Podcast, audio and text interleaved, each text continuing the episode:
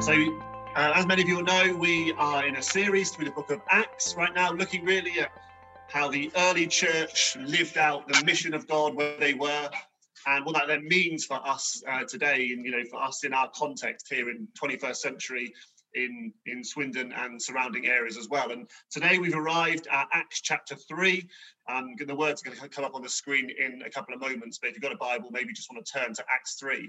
And this passage I find personally really deeply provoking and challenging. Really, that as Peter and John are on their way uh, to the temple, there's this moment of kind of dramatic healing that takes place um, of a man with a chronic and lifelong condition. And I, I don't know about you, but one of the reasons I find this passage so challenging is that it, this isn't my normal lived reality, a normal lived experience day to day. And so, kind of don't know quite what to do with a passage like this. Is this what's to be expected now? Is there not? How do I handle passages like this? And and so sometimes we can just kind of move on to the next bit and go, oh, we'll just carry on. But really, what's going on here and right the way through Acts is that the early church got hold of Jesus' manifesto you can read about that in Luke chapter 4 and the Great Commission from Matthew 28 to go and proclaim good news to the poor, to bind up the broken-hearted, to set the captives free, to see the blind uh, uh, have sight brought to them, if you like, to make disciples. And what's happening here in Acts 3 really is that the breakout of God's kingdom results in dramatic healing and salvation of this one particular individual. And we've got to be careful as we look at this passage not to put the early church on some kind of pedestal. Yes, they live in a unique moment of the biblical storyline where the Holy Spirit is poured out on all men and women, and there's this kind of Pentecost moment. And yes, these disciples had walked with Jesus for three years, but but but these disciples were ordinary men and women who had been transformed and empowered by an extraordinary God. These are ordinary men and women that have been changed by Jesus Christ and empowered by his Holy Spirit. And they had learned what it looked like to become like Jesus and to do what he did. And so naturally, they lived with expectation and anticipation that the manifesto of Jesus, that the commission of Jesus would come about in and through them. And really, what I want to, want to do today is, is as we look at this passage, for us to realize that each one of us is sent somewhere every single day to bring peace and righteousness and justice, salvation, mercy, and hope into a broken world. And so, the question that I want to explore today as we look at this passage is what does it look like for us as sent people, empowered by the Holy Spirit, to live like Jesus, to do what he did, thus seeing the kingdom of God breaking out everywhere and every day? So let's read uh, Acts chapter 3, verse 1 to 16. I'm reading from the ESV. Now, Peter and John were going up to the temple at the hour of prayer, the ninth hour, and a man lame from birth was being carried, who they laid daily at the gate of the temple that is called the Beautiful Gate, to ask alms or ask for money of those entering the temple. Seeing Peter and John about to go into the temple, he asked to receive alms, and Peter directed his gaze at him as did John, and said, Look at us. And he fixed his attention on them, expecting to receive something from them.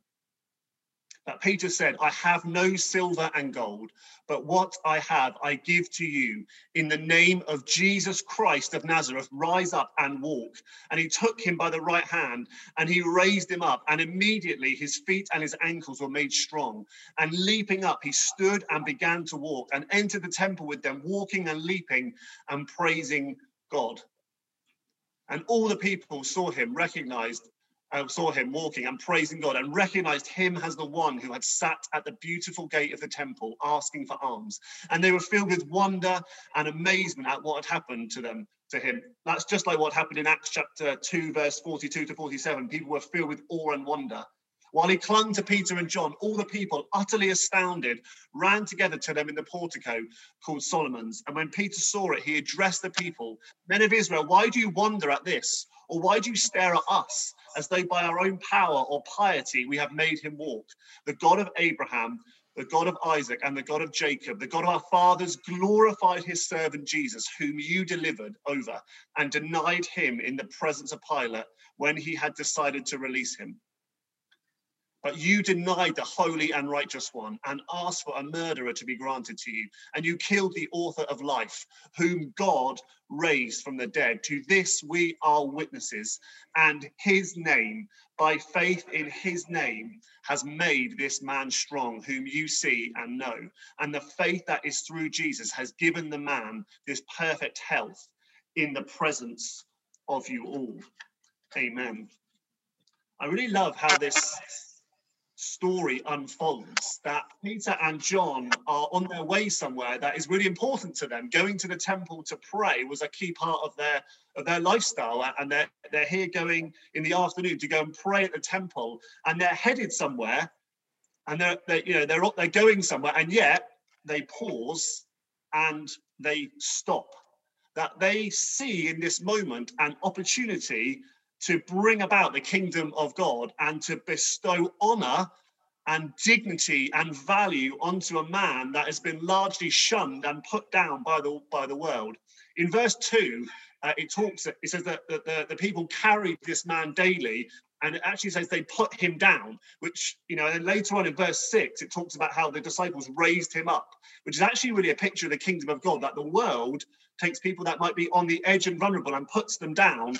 But in the kingdom of God, they're raised up to new life. That where the world puts down and shuns, the people of God raise up and point people to the hope in Jesus Christ. And so they see this opportunity to bring about kingdom blessing to this man who has had this lifelong condition. And I don't know about you, but doesn't this sound just like Jesus?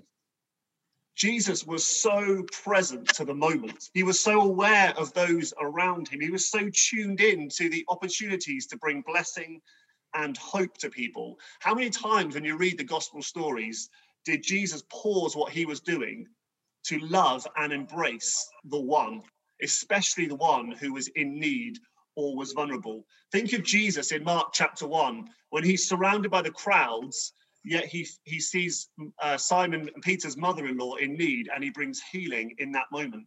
Think of him engaging uh, the woman uh, with the alabaster oil. He's eating with the Pharisees, and this woman comes in, and he stops and he engages with her. Think of Jesus with the crowds, and he spots Zacchaeus, and he says, "Zacchaeus, I want to come and eat with you." This is what Jesus did. He stopped, and he was present with the one to bring hope and to bestow honor and blessing onto those people. And what Jesus had modeled to the disciples, they are now enacting here in Acts chapter 3. And this is what discipleship is living like Jesus. They had apprenticed under Jesus for three years and they were learning to adopt his ways of being and doing, being present to the moment, seeing kingdom opportunities everywhere, every day, and seeking to bring honor and dignity to those who society would put down. And I just wonder for us how, in a fast paced, tech fueled world, so often do we live distracted and task focused lives, which rob us of learning to be present and attentive to the moment, which rob us of pausing to be with the one and seeing kingdom opportunities wherever we are. I don't know about you, but so often when I'm out and about, I will have my earphones in, I'll be on social media. I'm not attentive or attuned to what's happening around me and the opportunities that might be there. And actually, the, the disciples had got hold of what it meant to be present to the moment and to be attentive to the kingdom opportunities that were surrounding them everywhere, every day. And I believe that's true for us even in lockdown, and even more so when when this lockdown eases in the who knows when in the future. There are kingdom opportunities all around us in our workplaces, in our neighborhoods, in our families. And it might well be an opportunity to pray for healing for somebody. It might be a moment to share our faith and the hope that we have in Jesus. It might be an opportunity to stand up for justice and righteousness, or a God prompt to bless somebody in need, or to stop and to listen and to be attentive to somebody who is struggling in your workplace or in your neighborhood. But what I think we can pick up the first bit from this passage really is what does it look like for has eyes to have eyes to see and ears to hear the opportunities that are all around us to bring blessing and life and hope and honor to those in the world who are living without hope. And I think this is what the disciples had learned from Jesus, and they are now enacting right here in this passage that where the world had put this man down, the disciples saw this as an opportunity to raise this person up to new life. But obviously, this passage is more than just about being present to the moment. What it also shows us is how the disciples had learned to live knowing the power and the authority they had in Jesus Christ. You know, Peter and John don't give this man the one thing that he thinks he needs, but they actually have the one thing he really does need. They have a greater gift, the gift of Jesus Christ. And through the power and the authority of Jesus Christ, he is raised up, both healed and saved. He's, you know, he, he's he's healed in the moment. He literally stands up. He's also salvation comes to him. He's walking and leaping and praising God in the temple. And so God brings new life to this person uh, through power and authority in this moment. And this passage is one of power. And Peter and John knew where this power came from. In verse 6, when they pray for this man, they say, In the name of Jesus Christ of Nazareth, he invokes the power and the presence of Jesus Christ. I love how in verse 12 he says, Why do you stare at us? Why do you look at us as if by somehow it's our own power or our own holiness that this has been done? No, he points to the one where all power and authority comes from. And the power for God's kingdom breaking out, as verse 16 says, is his name by faith in his name. The power available to Peter and John and to the early church is not from themselves, it's from and through the person of Jesus Christ. You know, if we're going to take the Bible seriously, and we're going to really live out the message of Christ, and we really do believe what Jesus Christ has accomplished, then we believe this, don't we? And this is what I believe is true. This is what Jesus has won for us. It says in Ephesians, he's far above all rule and authority and power and dominion. He's above every name that is named, not only in this age, but also in the one to come. And that Colossians 2 says this He disarmed the rulers and authorities and he put them to open shame by triumphing over them. That's Colossians 2. Or this is how um, John Eldredge writes it in this fantastic book called Moving Mountains on Prayer. He says, All authority in the heavens, the spiritual realms, and all authority on this planet has been handed over to Jesus Christ. Think of the redemption that can now take place because of that one fact. Think of the redemption that can now take place because Jesus Christ is enthroned with all power and all authority, that he's disarmed the rulers and the powers and authorities, putting them to shame. And he's far above every ruler and he's the name above every other name. And scripture is clear that this authority that Jesus Christ has, has he now gives to his followers to bring about his kingdom of peace, healing, salvation, justice, and righteousness here on earth as it is in heaven. And just like we saw earlier about how the disciples had learned to be present to the moment, as the disciples had been apprenticing and watching and learning from Jesus, they witnessed him bringing about the kingdom in the everyday. They were then commissioned to go and do likewise, and they knew the authority that had been bestowed upon them through Jesus Christ. And so they went and lived like it. They knew the kingdom of God was unfolding, and so they lived as sons and daughters of the king and they went about full of expectation and anticipation of the power of God breaking out with them everywhere, every day, with the opportunities that were surrounding them. They knew that the kingdom of God was, was unfolding. They knew that one day Jesus is going to return to make all things new. Yet they lived with an understanding that the kingdom, uh, Jesus has authority and that his kingdom is reigning and ruling, and the expectation that is to come in the here and now. I'm in no doubt that the same power is available to us today. We live with the same mission, the same manifesto, the same power, and the same story as the early church. And so, if we go back to this question that we asked at the beginning, what does it look like for us as sent people, empowered by the Holy Spirit, to live like Jesus, to do what he did, and to see the kingdom of God break out everywhere, every day? I think this passage gives us two powerful kind of things, which are a beautiful combination that work together of learning to be present in the moment and attentive to the needs of the world around us and living out an understanding of the power available in and through Jesus Christ that is now available to us to see people set free, to bring healing, salvation, and reconciliation into the world around us.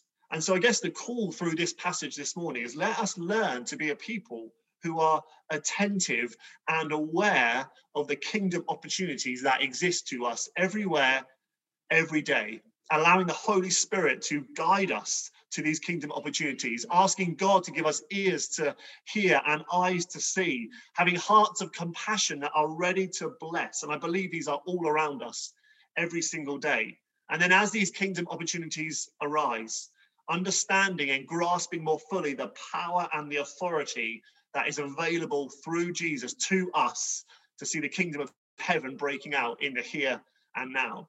And I think for me personally, one of the things I'm, I've really learned through lockdown is learning to be more present to the moment and understanding and being more attentive. But I feel really provoked through this passage about learning to grasp hold of the power and the authority that is available to me through Jesus Christ to see his kingdom breaking out. And so I guess the call and the invitation to us as we go about our daily lives this week is let's not just be hearers, but doers of the word. Let's ask God that He would highlight men and women that we encounter in the day, in day to day, in whatever that looks like, or maybe even through phone calls or through online connections, to have eyes and ears to hear and see the opportunities that are around us, and then to grasp hold of the power and the authority in us that will bring kingdom blessing and life. And we know we don't have to strive to this. We don't have to put pressure on ourselves. Remember, this is the, the power is only Jesus Christ. It's not our power. We don't have to do this to earn God's favor. That is already happened. His favor is already upon us. But this is just part of what it looks like, I believe, for us to learn to become a people who live like Jesus, do what Jesus did everywhere, every day. And I think that's what the early church got hold of. I think that's what Acts chapter 3 is showing us here. They got hold of what it meant to bring about the kingdom of heaven wherever they went, whatever situations arose. And so I just want to invite us and encourage us that to allow this passage just to stir our hearts, to be people who are attentive to the moment, asking God to show us people to bless, and then grasping more fully the authority that is already ours through Jesus Christ. And let's see how God uses us in the everywhere, in the everyday to bring about his kingdom of power, his kingdom of peace, of healing, of reconciliation, of justice, and of salvation. Amen.